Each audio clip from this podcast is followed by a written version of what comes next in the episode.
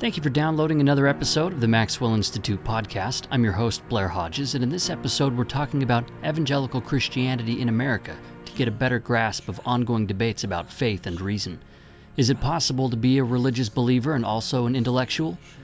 I'm joined in this episode by Molly Worthen. She's an assistant professor of history at the University of North Carolina at Chapel Hill, and she recently published a book called Apostles of Reason The Crisis of Authority in American Evangelicalism. Her book can help us understand the ongoing nature of authority within evangelicalism and how it relates to some of the most interesting debates among the faithful today. Although Worthen herself is not an evangelical, her work exemplifies the sort of empathetic perspective made possible through responsible academic study. If you enjoyed this episode, take a second to rate us in the iTunes Store and recommend us to your friends. It's Molly Worthen on evangelicalism today on the Maxwell Institute podcast. My Magellan, please record this final sound. Molly Worthen joins us today. She's assistant professor of history at the University of North Carolina at Chapel Hill. Thanks for joining us today, Molly. At first, I want to say congratulations on publishing your new book, Apostles of Reason The Crisis of Authority in American Evangelicalism. It must feel good to have that finished and published. It does. Thank you very much. Now, I want to start off with the typical elevator conversation that you might have when people bump into you and find out that you were uh, writing or that you just published a book. So, um, talk about how the book came about and, and why it interested you. I came at this project as someone who had dabbled in journalism and continues to do a bit of journalism about contemporary religious life in America. And I found myself wanting to explain from a historical perspective some of the trends that I saw, particularly among younger evangelicals, some of the ways in which they seem to be challenging the assumptions of their parents' Christian right. And I found myself kind of backing my way into the, the backstory of the culture wars, you could say, um, the, the story of ideas and intellectual clashes that really lies underneath the newspaper headlines that, that we associate with the culture wars, the kind of hot button political issues. And I became increasingly persuaded that you can't understand American politics today until you really dig into that theology and you go back not just a few years, but in some cases centuries. That's really interesting. I, I did my undergraduate in, in journalism and then kind of shifted over. My, my master's thesis was done using historical methods. And that bridge is really interesting, right? Because you have certain tools you bring as a journalist versus what you bring as a historian. And how did that relationship sort of play out for you? Because they're kind of different skill sets. You're right. In, in my journalistic work, I primarily uh, interview living flesh and blood people. And in my historical work, I, I rely far more on archives, although this book covers uh, history from you know the 1940s to the present. So, of course, many of the people concerned are, are still alive. So, uh, the, the archival work I did was informed by conversations with living members of these communities. And I found the two uh, methodologies to be very complimentary. Um, I found that it was very helpful after spending a couple of weeks in the archives developing my own ideas about what was going on in these communities to have a conversation with someone who was um, alive in those circles experiencing some of these issues firsthand to check some of my hypotheses you could say and as a historian you know i, I never um, take living subjects totally at their word. And what I mean is that there are always things going on underneath the surface of what people say. But at the same time, I think that having conversations with, with uh, insiders, so to speak, is a really helpful check on the hubris of the academic scholar who can sometimes assume that that he or she knows this world better than the people who experience it. Yeah, that's kind of the benefit of doing a more contemporary topic as you've done is is having the opportunity to get those checks and balances from people who still identify as being within that tradition that you're investigating. So you can really try to get inside their shoes a little bit more.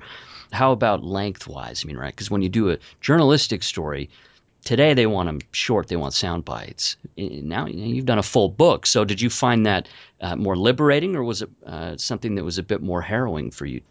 I suppose the answer is is both. Um, a major reason why I am not a full time journalist is because I do find that medium to be a bit limiting for the reasons you say, for the, the very tight limits on the inches you're permitted, uh, the deadlines, uh, the, the ways in which the constraints of the reality of the business impinge on your ability to get tell the story in, in great detail. Uh, so as I was um, working my way through graduate school, and this book is based on on my um, PhD dissertation, I did some freelance journalism on the side, primarily magazine profiles of up and coming, interesting pastors and uh, evangelical schools, and that was all the time informing the digging I was doing in this uh, older, longer story. Uh, and I think that it was it was nice to have the instant gratification, you could say, of the of the magazine pieces coming out. You know, getting mm. feedback from readers about those things as I was beavering away on this. You know, what seemed at times to be a thankless project that was so so far from being done. So I really appreciated the balance. That's cool. There's an instant gratification almost with journalism where you get an article out, but at the same time, you can't really do that background digging. And, and so it's really cool to talk to uh, someone who's done journalism and history because it's, it's really interesting to bridge those two fields. Let's talk more specifically about how history uh, is brought to bear on religions. So for you, you found it beneficial to be able to talk to actual uh, religious people to sort of get their perspectives. And for some historians, that's obviously not possible if they're studying uh, peoples who are who are long dead. But um, there are a lot of ways to come at religion as a topic. People can do um, theological arguments. They can evaluate current political activities you saw history as the most useful tool here to, to understand today's evangelicals, as you mentioned before. Um, I just, before we move on, want you one more time to sort of talk about the strengths and weaknesses of using history to understand religious actors.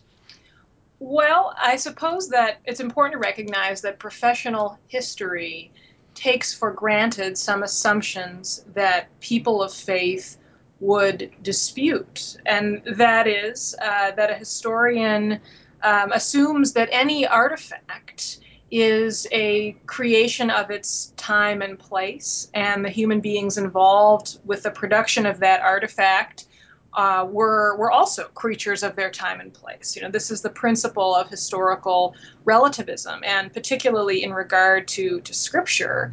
Of course, conservative many conservative Christians are uncomfortable admitting that premise, um, and also I would say uh, they might object to admitting that premise when you're talking about religious institutions that they believe have a, a divine mission, uh, whether it's um, a missionary organization, uh, a school, or or a church. Uh, the other thing that's important to recognize is that for a historian operating in a, in a, secular context, as I do, there are limits on the kinds of evidence that you can admit. Uh, that you, you are limited to evidence that passes the, the test of the secular enlightenment that um, is empirically accessible to people, uh, no matter what their their faith persuasion might be. Uh, so that means you can't bring to bear, you know, religious witness. You can't bring to bear, um, you know, a, a divine message you believe you received from God, because non-believers don't have access to that. Uh, so all of that uh, shapes the story that I'm able to tell, um, you know, and and has implications for the way um, people of faith might might encounter that story. And how can you do that and stay true to the religious perspectives of the people you're talking about? For example, if someone was writing a history of Joseph Smith, um, uh, members of the Church of Jesus Christ of Latter-day Saints would would sort of want them to be sympathetic toward his claims. If someone you writing about evangelicals, they would uh, want a historian to be sympathetic to say their their experience of becoming born again. Uh, how can you be true to that experience, but also stay at that level of, of a secular view that can reach a, a wider audience? I think that the historian's primary task is empathy. That is, getting into the mind of the person you're writing about, whether they are, you know, your twin or whether this is a person separated from you by centuries by an ideological gulf. Whether whether that person is Mahatma Gandhi or Adolf Hitler I don't care. Your your job is empathy. Your job is to get into that person's worldview and figure out what makes them tick. So um, as a historian I, I try my best to describe what I understand to be the worldview of the people I'm writing about.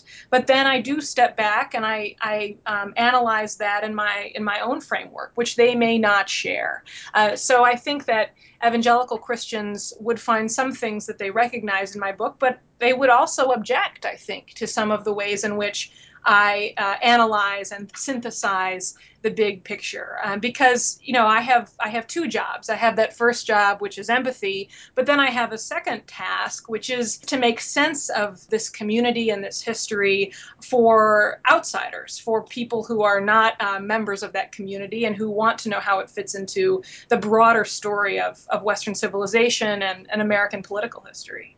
Now, as for you, how did your own religious perspectives come to bear in this project? I, I don't know about your religious background. Did that inform any of the work that you did? I am a bit unusual. Uh, the vast majority of historians who specialize in the history of evangelical Christianity are themselves evangelical, or they were reared in that tradition. They have some kind of personal relationship to it. I am an outsider. I was raised in a in a secular agnostic home. Uh, neither one of my parents uh, subscribes to any um, systematic set of beliefs about the supernatural or an organized religious community.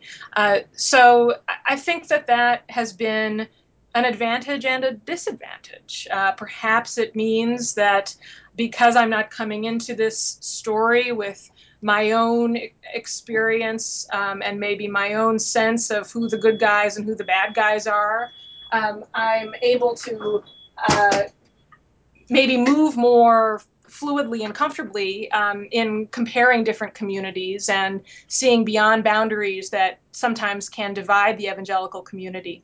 On the other hand, like like any subculture, evangelicalism and its constituent worlds. Of course, evangelicalism is a very diverse community. Um, it has its own idiom. It has a particular language, um, uh, you know, a, a kind of library of images and experiences that are familiar to people. And I am not fluent so to speak, mm-hmm. in that in that language. And so this is what I what I uh, meant when I spoke earlier about the usefulness of being able to talk to living, breathing, flesh and blood evangelicals, uh, because it, you know it's especially important for me as an outsider to be able to to make sure that I'm. Um, I'm not too far off base in how I'm making sense of this world that in many ways is alien to the, the one that I grew up with and was educated within.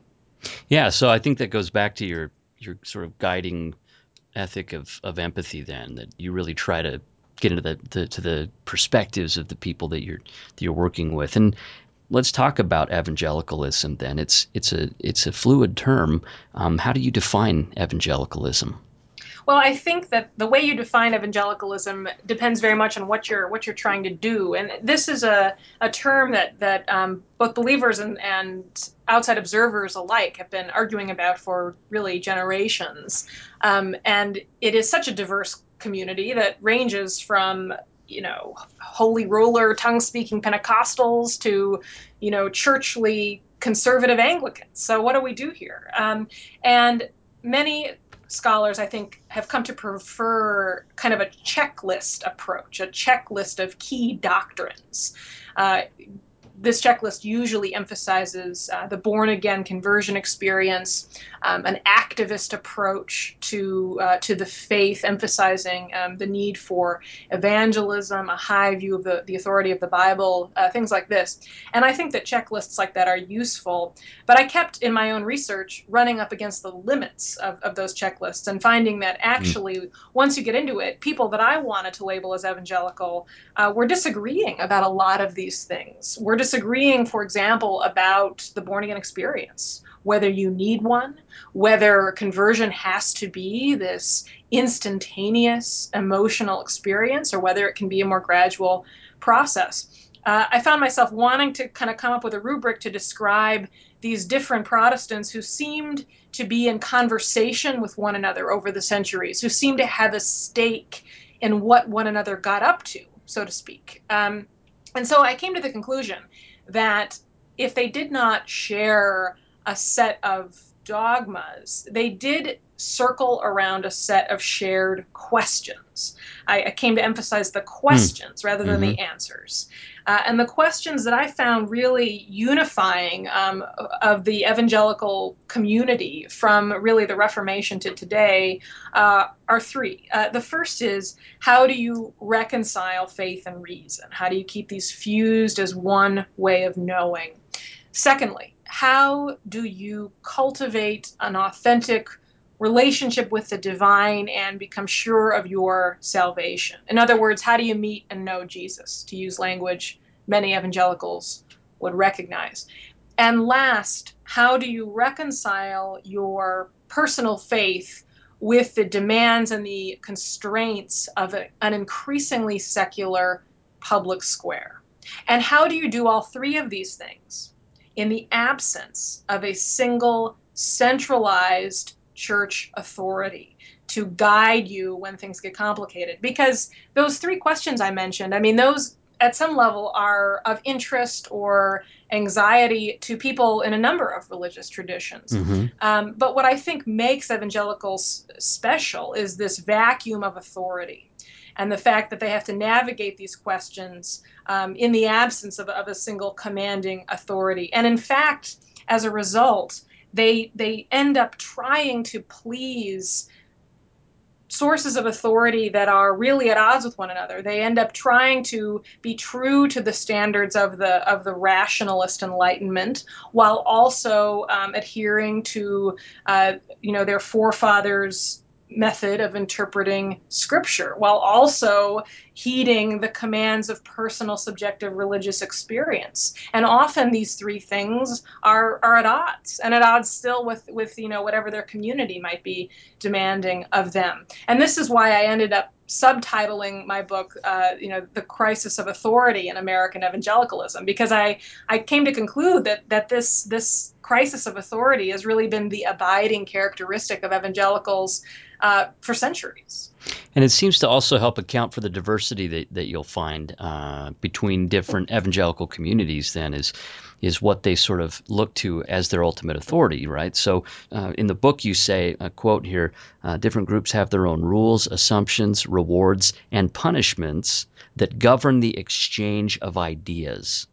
So it's almost as though you're, you're viewing evangelicalism as an ongoing conversation, and then there there are referees in that conversation, and there are rules, and there are penalties, and there are rewards that are given, and, and you kind of trace those out. Now, when when Latter Day Saints think of authority, they usually think of things like their formally appointed uh, quorum of the twelve apostles or the their first right. presidency. They also have a scripture canon, but but I think the Latter Day Saint priesthood is sort of really the locus of authority. And as you mentioned, evangelicalism's been much more diverse because they they don't have a centralized body of official decision makers. So.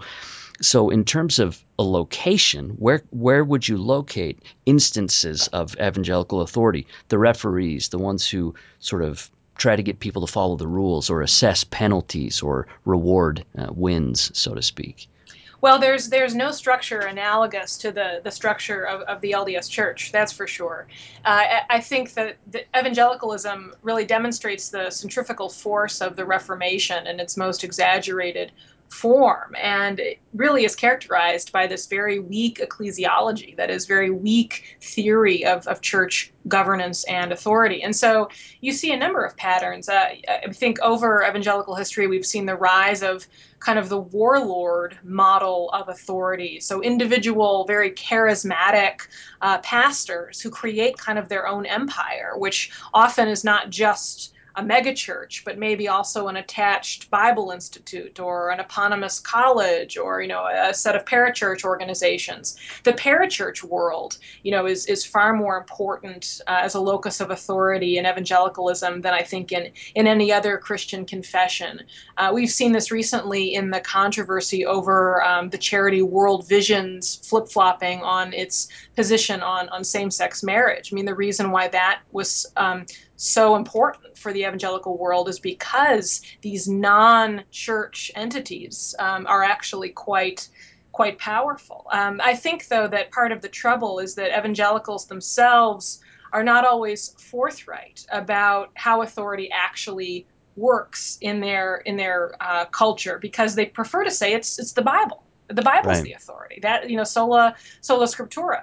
Uh, and I, I think one way in which this really gets very interesting is its impact on, on higher education. I mean, part of the advantage of centralized authority in the case of the LDS Church is that it provides um, a means to concentrate intellectual and financial resources in the flagship university um, and some other institutions of, of the church, you know, uh, Brigham Young University. Uh, I think the same has been true in, in the Roman Catholic Church.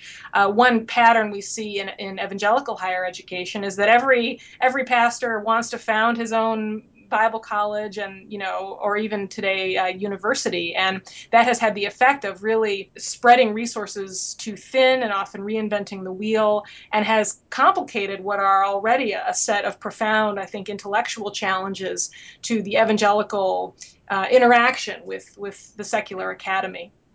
Yeah, so so you've identified things like charismatic leadership, uh, different schools. Um, Pro- probably even publications, right? There are publishing houses and yes. places that sort of police the boundaries. Now, there's a despite a, a, lot of intellectual activity that goes on within evangelicalism, there's a pretty common stereotype in America, and, and that is that you can either be interested in reason and science uh, and human progress, or you can be an evangelical or you know or a religious person, and and that there's little or no overlap there. So I mean, even some evangelical figures like like Mark Noll uh, he lamented what he called the scandal of the evangelical mind. And he said the scandal is, in fact, that there's not much of a mind. You know, and he was an evangelical himself. So there's something about evangelicalism that's that people think has discouraged um, allegiance to the ideals of tolerance and logic and evidence and this sort of thing. So uh, I'm interested in, in what you think uh, about this particular stereotype because it does exist that uh, evangelicals don't think. That's right. I, I think that it, it, comes back to what we talked about earlier when you, you were asking about the, the methodologies of, of, of, professional history and, and, their limits. Because the reason that so many secular uh, members of the intelligentsia consider evangelical Protestants to be anti intellectual is because they don't play by the rules of secular intellectual life. Uh, that is, they don't respect the rule of the Enlightenment. They don't respect those boundaries on, on evidence uh, that that I mentioned earlier, uh, because you know the the modern university is is not a free for all. Uh, any intellectual community requires a set of rules in order to function. Uh, we need a set of common presuppositions so that I know you will understand, you know, my my argument um, on on the same merits that I understand it. And evangelicals contest that very premise. Now, I would say that to some extent, this is a this is a problem, a, a, a disconnect uh, between secular the secular academy and any traditional religious community at some level. The reason why it is more pronounced in the case of American evangelicalism is, first of all, because of that deep commitment to the authority of the Enlightenment and reconciling it with the authority of the Bible as they understand it, but but but also because of the history here, because uh, you know since the days of the clashes between modernist liberal theologians and the so-called fundamentalists in the early 20th century, uh, and the way in which those clashes were broadcast to wider America by uh, skeptical satirists like H.L. Mencken, you know, who covered the the Scopes trial uh, in 1925. Uh, this has been a, a, trope in in popular culture, um, and it is the case that evangelicals since then have. Um, well, they, they've continued to to be part, you know, to attend secular colleges to a degree that maybe is underappreciated, they also went off and built their own infrastructure of rather self contained uh, intellectual institutions, their own universities, their own seminaries, their own Bible colleges, uh, and really uh, turned inward intellectually. You know, whereas conservative evangelical biblical scholars in the late 19th century were interested in writing articles that would be read by the great theologians of Europe, um, a generation later, they were really speaking to you know preaching to the choir. They were they had kind of given up trying to direct the the the, the direction of um, the mainstream of of liberal Protestant theology. Uh, so, so this is a this is a question of of how this history has come to inform people's experiences in the classroom, and I think the result is this is the stereotype, which which has some truth to it if we understand it properly. And I think it plays out really well in one of the chapters of your book where you sort of talk about the rise of, of a certain brand of higher education in the United States. Um, you talk about uh, evangelicals who designed their colleges and seminaries as citadels to protect the faithful, not as schools with the confidence to invite all comers and entertain any challenge. So you just kind of touched on that as with the ascent of expertise and professionalization, some evangelicals moved within that within that model. Others sort of set up their own locuses of, of education, right? They sort of you know put up the ramparts and batten down the hatches, so to speak. And and I think people say this is due to the rise of higher criticism, um, theories of, uh, of, evolution, and things that seem to challenge the traditional authority of the Bible. Maybe you can go into some more detail about some of the examples of, of how these types of battles played out institutionally. Uh, in the book, you talk about Fuller, for example. How did that sort of fit into this story of how universities were grappling with the issue of authority?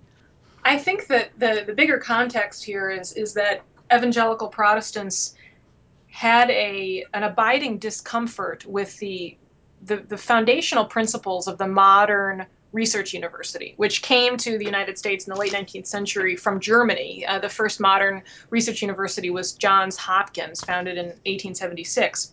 And the modern research university's aim was to, and, and, is today, to advance the boundaries of knowledge and challenge received wisdom and provide an environment for original research. Now, this is a an important break with the tradition that had characterized American higher education up until this point. Um, before that point, you know, the, the very small number of Americans who went to college attended small liberal arts colleges, usually run by, by a church. Uh, and the purpose of these institutions was to form their students' characters and to pass down you know received wisdom from from their elders. You didn't have professors who were uh, you know had fancy degrees and a high level of specialization in their area but rather generalists amateurs frankly who were often young men who were in a, a holding pattern teaching for a few years before they went on to join the clergy or, or um, become lawyers or, or, something like that. Uh, and and so that that discomfort with um, the aim of the modern university to overturn the authority of the Bible, um, for for example, really frames what's going on at, at any of these institutions, and, and Fuller is a good example. Uh, Fuller Theological Seminary was founded in 1947 by a, a group of evangelical in, intellectuals and evangelists who called themselves neo evangelicals.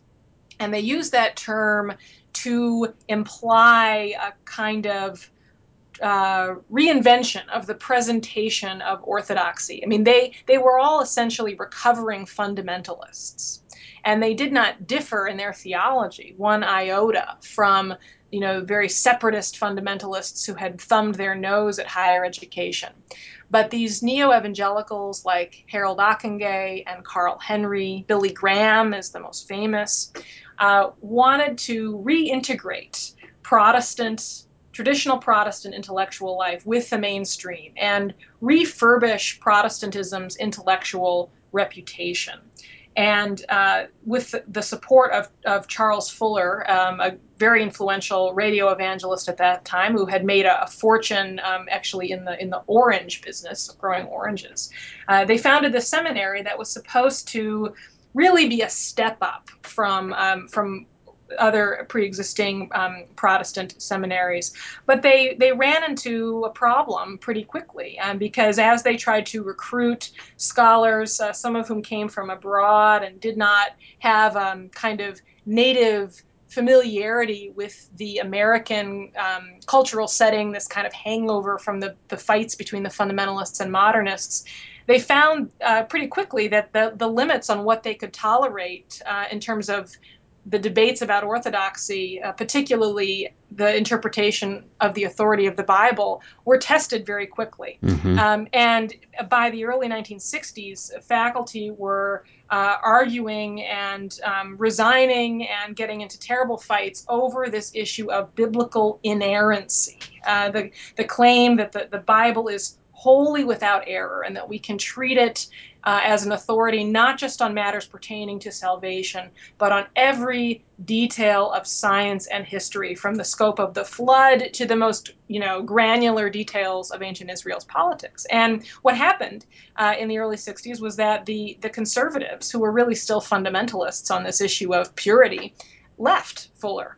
Mm. And uh, Fuller ended up going in a more moderate, now frankly fairly progressive direction. Um, today, it is a seminary that I would say tolerates quite a bit of, of debate about theology, about particularly um, how the gospel can be enculturated in non-Western contexts. Uh, you know what um, what kinds of uh, you know cultural what, what counts as the kind of kernel of the gospel and what is simply western cultural accretion? I mean these are all very lively conversations at fuller but i'm not sure that fuller now represents the kind of core conservative um, you know heart of american evangelicalism in the way that that its founders hoped it would. Could uh, more conservative minded uh, faculty um, sustain a career there or would they be more unwelcome at, at fuller do you think uh, well, I, I, I think that that's interesting. I mean, there have been a number of debates over the years at Fuller, and not just about this issue of, of inerrancy, but also about um, religious experience. And uh, there have been controversies over um, more kind of Pentecostally inclined professors doing exorcisms in the classroom mm. and things like this. So there's all kinds of you know debates over boundaries. Uh, I suspect that in, in practice that more conservative uh, evangelical academics would would not would not apply for a job at Fuller. Yeah, uh, mm. I, I, you know, they just I, wouldn't want to be there. I think I think that's right. I think that they they recognize that Fuller is is um, operating on on assumptions that that they don't share. But Fuller is still a prestigious evangelical institution. And I, I, think you, if you were to go there and interview, you know, students you met, you know, on campus, you would find a pretty wide variety, and you would find certainly students who are far more conservative than faculty, and you'd find a good degree of variety among the faculty. But um, you know, if you were really um, a more conservative evangelical, you would probably head down the road to to Talbot um, Theological Seminary, uh, which is associated with Biola, which was a uh, you know came has grown out of its um, Bible Institute roots and is now a full fledged university, but I think has hewed more more closely to the conservative, more traditional interpretation of classic orthodoxies. Okay. So I think what I see as kind of the fulcrum of the book is this idea that that evangelicals, when they're wrestling with with the problem of what happens when faith bumps up against reason, and and and that there's this sense of not wanting to sell out, not wanting to sell the faith out to the assumptions of secular culture or you know the, secular has become kind of a bad word uh, in some circles, right? That that mm-hmm. you want to you want to avoid that, and so I kind of see the tension there as very interesting, and you've hinted at it already. Uh, let me read you a quote from uh, Peter Enns. He's a, an evangelical scholar who's talked a little bit about this, and and get your response to it. He says evangelicalism is not fundamentally an intellectual organism, but more of an apologetic one. It did not come to be in order to inspire academic exploration, but to maintain certain theological distinctives by intellectual means. So he sort of identifies apologetics as an example of, of Christians who wanted to uh, exalt the life of the mind, but stay true to these fundamental beliefs at the same time, and that there's a tension there. What, what, what do you think about that? I think that's right. That's a very interesting way of putting putting the problem. Uh, in contrast to liberal Protestants, most of whom I would say are fairly comfortable cordoning off faith and reason, saying, you know, there's one way in which I know the spiritual world. I have my relationship with Mm. God and I think about the Bible. And then there's another way in which I understand, you know, science and human origins and global warming and all of this. And it's fine that the Bible is not my authority for the latter. In contrast to that, uh, conservative evangelicals want to keep those two ways of knowing fused. And this is not a modern problem. I mean, this is a problem that Thomas Aquinas faced in his times. Right. Uh, you know, something that the Greek philosophers debated. But of course, it's a problem that has really become more pronounced in the modern age. And uh, the theory of biblical interpretation that has become so pervasive among evangelicals, this, this theory called biblical inerrancy, really took its most um, formative steps in the 17th, 18th century uh, in the context of the, the early years of the Enlightenment. And um, Protestant thinkers at that time found themselves in a bit of a bind. They found themselves kind of surrounded on the intellectual battlefield. You know, on the one hand, they had these Enlightenment philosophers and scientists who were busy debunking the miracles of Christ and saying that the Gospels are not a historically reliable account. On the other hand, they were facing the Catholic theologians of the Counter Reformation who were marshaling scholastic uh, arguments, you know, this very logical style of argument to pick apart Protestant doctrine. And the Protestant theologians responded uh, in, an, in an apologetic manner, as you say. They were concerned to defend the gospel, and they did so by co opting the tools, the weapons of their enemies, Right. and trying to turn those enemies back upon them. So they developed this highly rationalistic, highly scientistic mode of argument. Uh, that takes as its assumption that God is perfect and unchanging and therefore his revelation must be perfect and unchanging too in all matters pertaining to science and history not just Right. salvation and this you know grew into its more mature form in the 19th century and on into our present time and the point here is that um, religion and secular science uh, have have grown up kind of intertwined with one Yeah. another, and always Western Western religious institutions have responded and co-opted and adapted to that scientific secular discourse. You know, you can't you can't take them apart, and so the result is that the way in which evangelical Protestants talk about the Bible today is is as much as they protest secular humanism and the Enlightenment, it is deeply deeply informed by the Enlightenment. Yeah, I- think that's one of the biggest ironies that your study. Um, uh, it's not a central focus of it, but but reading between the lines, it seems like one of the biggest ironies that you see is this. At the same time as uh, of of trying to push away the idea of secular culture infiltrating the faith, uh, embracing those very assumptions and methods to gird up in the face of criticism. So there's a certain type of apologetics that's uh, informed by the exact same assumptions that um, that the frightening secular uh, uh, people adopted. It's it's, it's really interesting. Um, so some evangelical leaders. Reading uh, through the book here, some of the evangelical leaders that you focus on uh, began to fear that there were too many people capitulating to wider secular culture, but at the same time, they they had this anxiety that they wanted to be seen as respectable and as worthwhile intellectual partners, right, in the public square. And there's this great uh, quote that you have here. Um, I want to read this. Uh, and it's about these neo evangelicals that you've been discussing here. The neo evangelicals were torn between their envy of the cultural esteem and achievement associated with modern universities and their loyalty to the medieval model of preserving and transmitting fixed knowledge to obedient pupils.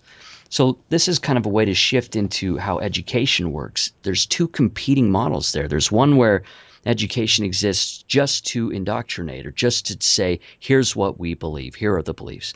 There's another type of education that's geared to talk about how do we come to believe? What's the process of seeking knowledge? Um, h- how do we negotiate between competing claims? And those two styles of learning seem to play out differently at different schools, right? So, uh, and we talked about Fuller earlier. Are there other evangelical schools that are more aligned with the idea of just speaking their truth rather than inviting conversation?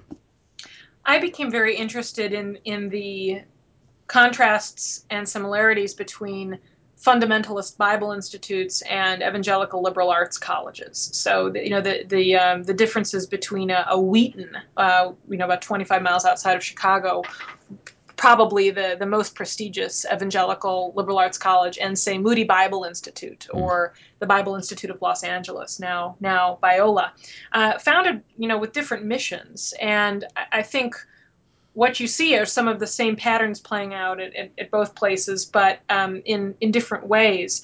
Uh, Wheaton really considered itself in the early 20th century to be a, a fundamentalist institution, very much a place where um, Christian parents could send their kids and expect their kids to be protected.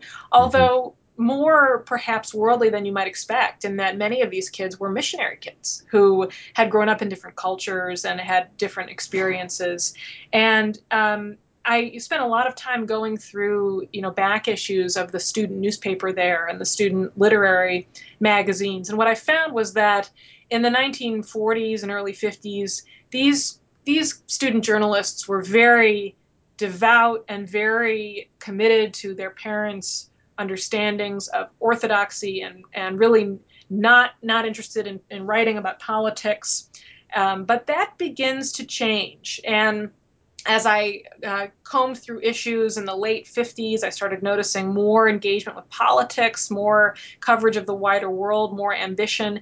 And then it really kind of exploded in the early 1960s when um, uh, Wesley Earl Craven, who uh, your listeners might hmm. associate with uh, the Nightmare on Elm Street. Yeah, movies. Wes Craven. Yeah, yeah, Wes the Wes Craven. So he went to he went to Wheaton, and he was um, the uh, appointed editor in chief of the uh, the Lit Mag there in what I think 1962, and uh, his first issue he um, printed just this this screed, this manifesto in the in the front of the issue, basically saying we are not uh, cooperating with the you know the, the self censorship that has governed student journalism from from uh, you know before this point uh, to today. We are we are confronting the ugly sides of um, human existence because this is this is what Christ w- wants us to do. You know, we shouldn't be shrinking from um, the, the complexities and the suffering that go into the, the human uh, experience. We should be writing about them. And he wrote very dark stories, kind of morally ambiguous stories.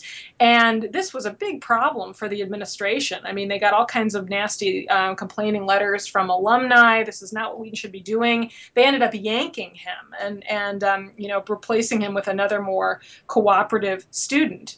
Um, but in this context, uh, we can see young evangelicals starting to push the boundaries and explore. And in the context of a liberal arts school, they had a, a pretty committed faculty. You know, there were some some leading lights there who really wanted to encourage their students to question, uh, who introduced them to Christian writers like C.S. Lewis and J.R.R. Tolkien, who are not American evangelicals, who don't didn't come out of that fundamentalist. Um, culture of you know limits on what it's okay to read and you know rules on on on behavior and these sorts of things to really try to broaden the Christian imagination. And now if we contrast that with um, the Bible Institutes, a place like Moody Bible Institute in Chicago um, or, or Biola. Uh, I mean, Moody was founded in the late uh, 19th century, uh, the others somewhat later.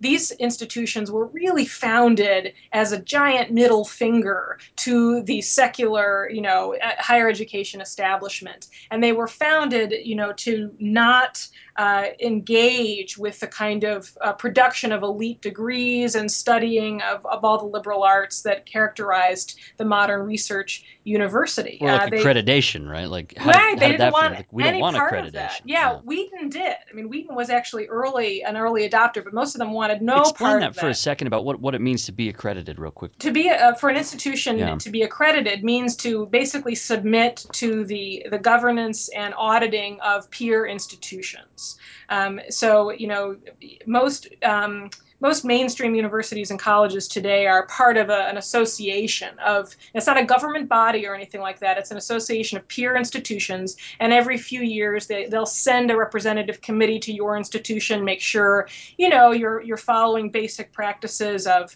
um, academic freedom your library is in good shape your your degrees are serious. This is to sort of keep everybody's programs respectable and interchangeable so that you know if, if a student wants to transfer transfer from institution A to B. Those at B know that they're getting an you know a similar similar similar um, education, this sort of thing. These schools didn't want that, right? Like that's they... right. That's right. With a few exceptions, conservative evangelical schools did not want to participate uh, to to submit to the uh, standards set by secular institutions. I mean, a place like Moody, I mean, their their early coursework, uh, you know, you'd you'd go there to study things like, well, Bible, but English Bible. You wouldn't bother with any of the, you know, the ancient languages. You'd study um, missionary aviation. You'd study pagan psychology, surgery, uh, basic dentistry, things that you need to know to, to go into, you know, oh, okay. Uh, okay. you know, gotcha. darkest Africa gotcha. and, and spread spread the, the gospel, right?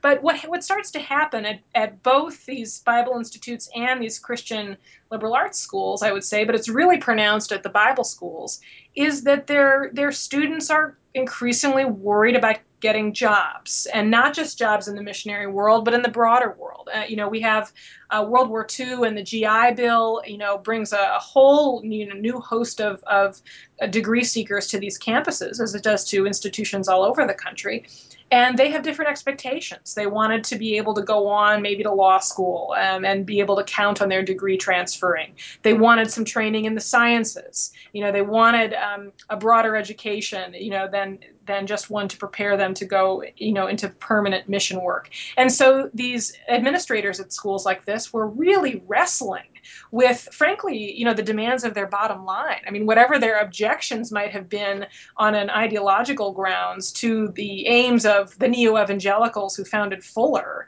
you know, they weren't interested in that. They found themselves compelled to be interested because they needed to recruit the faculty and build the programs that would give their students what, what the students students demanded. And so they are they're forced into this minuet with secular academia. They end up constructing their own accreditation body, um, mm. but but you know creep closer and closer to um, you know adhering to at least some of the standards of of secular uh, academia. And many of many of these schools, which began their lives as Bible institutes, are now full fledged universities with you know big science labs and and and you know the whole the whole nine yards you also there's a really interesting part too where you sort of trace this this uptick in in evangelicals who are getting uh, PhDs and THDs at places like Harvard, at more respectable institutions, and they're evangelical. But but you also identify some strategies that they had uh, because it was difficult for them to get those higher degrees and not step on the fault lines uh, of their own faith, right? So you talk about focusing on on particular areas uh, like it's maybe archaeology or something instead of higher criticism. What what are some of the strategies that that evangelical scholars would use then to avoid cultural shibboleths? That's right. I mean, I think this is one of the big misunderstandings about evangelical history. Um, you know, they're, they're evangelicals are not dummies, and this is a this is a subculture that's always had a significant number of serious intellectuals with you know fancy degrees. But you're right. Um, they did this often in a way that that would avoid too deeply challenging their their own worldviews. Um, so sometimes it, it uh, would involve the selection of their area of study, as you say. So rather than um, you know, uh, going into a degree program that would force them to apply higher biblical criticism to, um, you know, the letters of Paul or, you know, the, the Genesis creation narrative, they would focus on on philosophy or some area of archaeology that, that wasn't too dicey. Often they would go abroad, um, and this is still true today. Evangelicals love to do advanced degrees at universities in the United Kingdom and to some degree also on the European continent. Uh, this is because faculty over there, uh, not being in, you know, immersed in the American political context, tended to not have the same assumptions about their students. You know, they, they weren't they they were not necessarily expecting one thing or another from these American Christian students, and so evangelicals could go over there and and operate a bit more freely.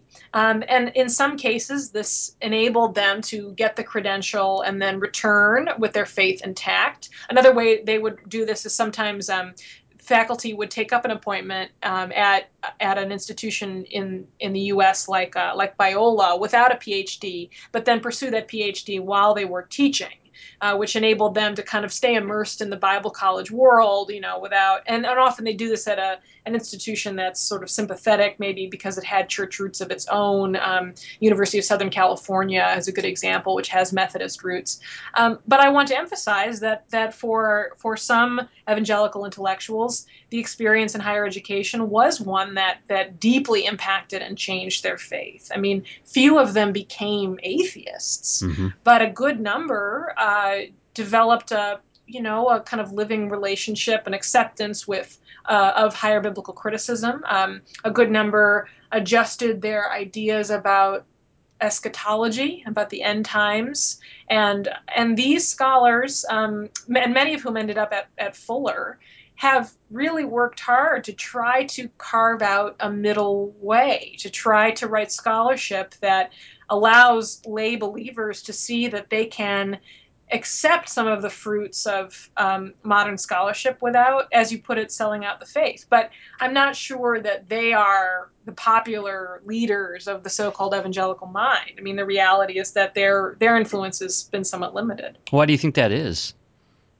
Well, I think that uh, a lot of it has to do with what is probably a, a feature of academia generally, and that is the the rather inaccessible register um, of much of the knowledge production that goes on in universities. Um, you know, many of these books are not very easy to read, mm-hmm. um, but also, you know, evangelicalism has um, a deep ambivalence toward its own intellectual elites. You know, there's a fierce strain of populist anti-elitism in evangelicalism uh, that I think predisposes evangelicals to be a, a little bit skeptical of even even the you know the books and articles produced by by their own seminaries, universities, and mm-hmm. colleges. A sense that they need to take these things with a grain of salt. That there is such a thing as too much book learning, and it distances you from you know from the true faith. And and therefore, uh, you know, they they have tended to really gravitate toward those more popular writers who I think have devoted their careers to reaffirming evangelicals pre-existing ideas about the Bible and about history. Um, people like David Barton, who's a very influential kind of.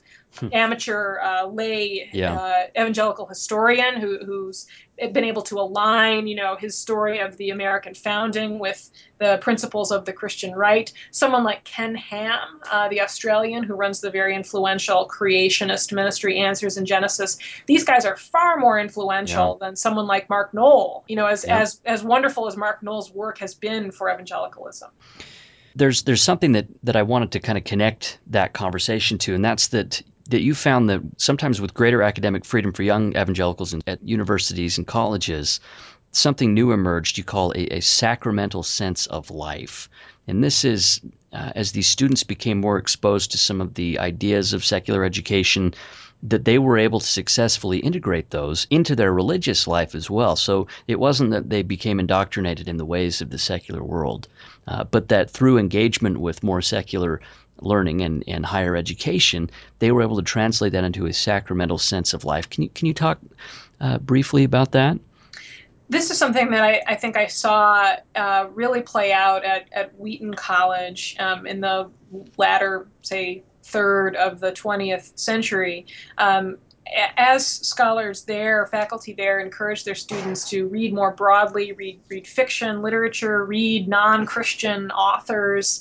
Um, they they encourage their students to be um, open to these, uh, you know, these sources of insight into the human experience on the theory that you know all truth is God's truth, and you know this also coincided with I think a, a surge of interest among many American evangelicals in a richer, more historically grounded worship experience. Um, so we start to see a small but significant number of evangelicals dabbling in not just the Anglican tradition, but Catholicism and even Eastern Orthodoxy. And, and some, some have converted, um, and some simply have kind of imported um, more liturgical worship into their own evangelical settings because of an increasing sense that there was a kind of barrenness to the, the very Protestant low church uh, worship tradition that you know we would see in many many Baptist inspired megachurches, for example. And I, I think that um, the response of evangelicals it, who were part of these movements to those conservative critics who would say, "Hey, you are." Compromising with worldliness. You are you know capitulating to secular standards of intellectual life and you're dabbling in you know among, the papists and you're you're you're you're you're borrowing all these accretions you know mm-hmm. that the whore of babylon added to to the bible. Um, their response would be well well no. Uh, we're simply um, opening ourselves up to kind of the diversity of ways in which God has manifested himself, um, against which evangelicalism had sort of closed itself off. And, um, you know, developing a, a, tentative, curious relationship with history and trying to recover some of the insights and practices that Christians have developed over the centuries and say, you know, those things aren't Catholic. Those things aren't just the purview of, of the Eastern Orthodox. Those are goods for all Christians to to enjoy and seek as a way of connecting with the divine. And and I think that there's that there's um a powerful truth to to what they're expressing there. That kind of leads us up to the to the to the last question, and that's pertains to kind of where we are today. So I think um, according to the book, evangelicals are left with multiple authorities that they can follow. There's there's as many authorities as there are people almost, um, but yet this diverse community of believers have found various ways of of seeking to to be closer to God and and to understand their faith by following different kinds of authorities. There's a quote by uh, a man called Roger Olson that that you cite, and it's actually from a book that was edited by Robert Millet, who was a uh, That's right. Brigham Young University religion professor. So this is a really interesting quote that I think speaks well to the state of affairs today. So I'll, I'll read that and then just have you comment on it to close. Um, he says, "True authority, authority of the highest and most important kind, lies on the side of right and not might." In deciding what's right, a person ought to take into account many factors, including now he's going to list a lot of factors, including tradition and community consensus, but in the final analysis, the person seeking truth must go with true authority against tradition and community consensus if reason, in the broadest and best sense, demands it. It is never right to go against reason. When rational proof is unavailable, as is often the case, a person may legitimately go with reasons of the heart or simply submit to tradition and community. But when these contradict themselves or prove baseless, except on whims and fancies of religious leaders, the person has every right and even should break away from traditional belief and community consensus or hold belief in suspension until greater light dawns. In the final analysis, the individual really is the only one who can and must decide what he or she believes is true, especially in matters of ultimate concern. So he lists a lot of different things, uh, you know, tradition, community, reason, emotion. But what's interesting to me is that he lands back on the individual, and that seems a very evangelical solution to me. That uh, there's a communal element to evangelicalism, but it seems to be founded in in individualism distinctly. The re- person's relationship to God is an individual one. If you can comment on that on that quote. That's right. I mean, evangelicalism is a is a modern religious tradition. And and the thing that makes it modern most of all is this emphasis on the individual, this kind of hyper individualism. And I have seen this hyper individualism express itself even among those evangelicals who've gotten very interested in, in Roman Catholicism or Eastern Orthodoxy, with the exception of those few who have gone whole hog and converted what you see is that they approach these traditions as a kind of theological and liturgical smorgasbord. Uh, you know, that from which they can pick and choose. It's mm-hmm. like being at an all-you-can-eat religious buffet, and you do whatever you want. You can mix, you know, Benedict's uh, monastic rule with, you know, John Chrysostom's prayers, you know, you use some incense as you like. And what we see is that they are very, they're still quintessentially evangelical in their approach to these authorities. They're not submitting themselves to the authority of these traditions. And often the way in which they co opt these traditions would really trouble Catholics or or the Orthodox because they have a very different view of authority. And and you're right, you know, it is one that really foregrounds the individual. I think outsiders tend to, to have this idea in their mind of evangelicalism as this very authoritarian tradition, this one in which, you know, believers don't think for themselves and they follow the rule of their pastor or whatever. But you know, while there are kind of authoritarian impulses present, the main theme is the one you've identified. It is this powerful individualism which which contributes a kind of instability and anxiety, but also energy and vitality to American evangelicalism. Thanks, Molly. That's uh, that's Molly Worthen. She's the author of Apostles of Reason: The Crisis of Authority in American Evangelicalism. We appreciate you taking time to join us today, Molly. It's been my pleasure.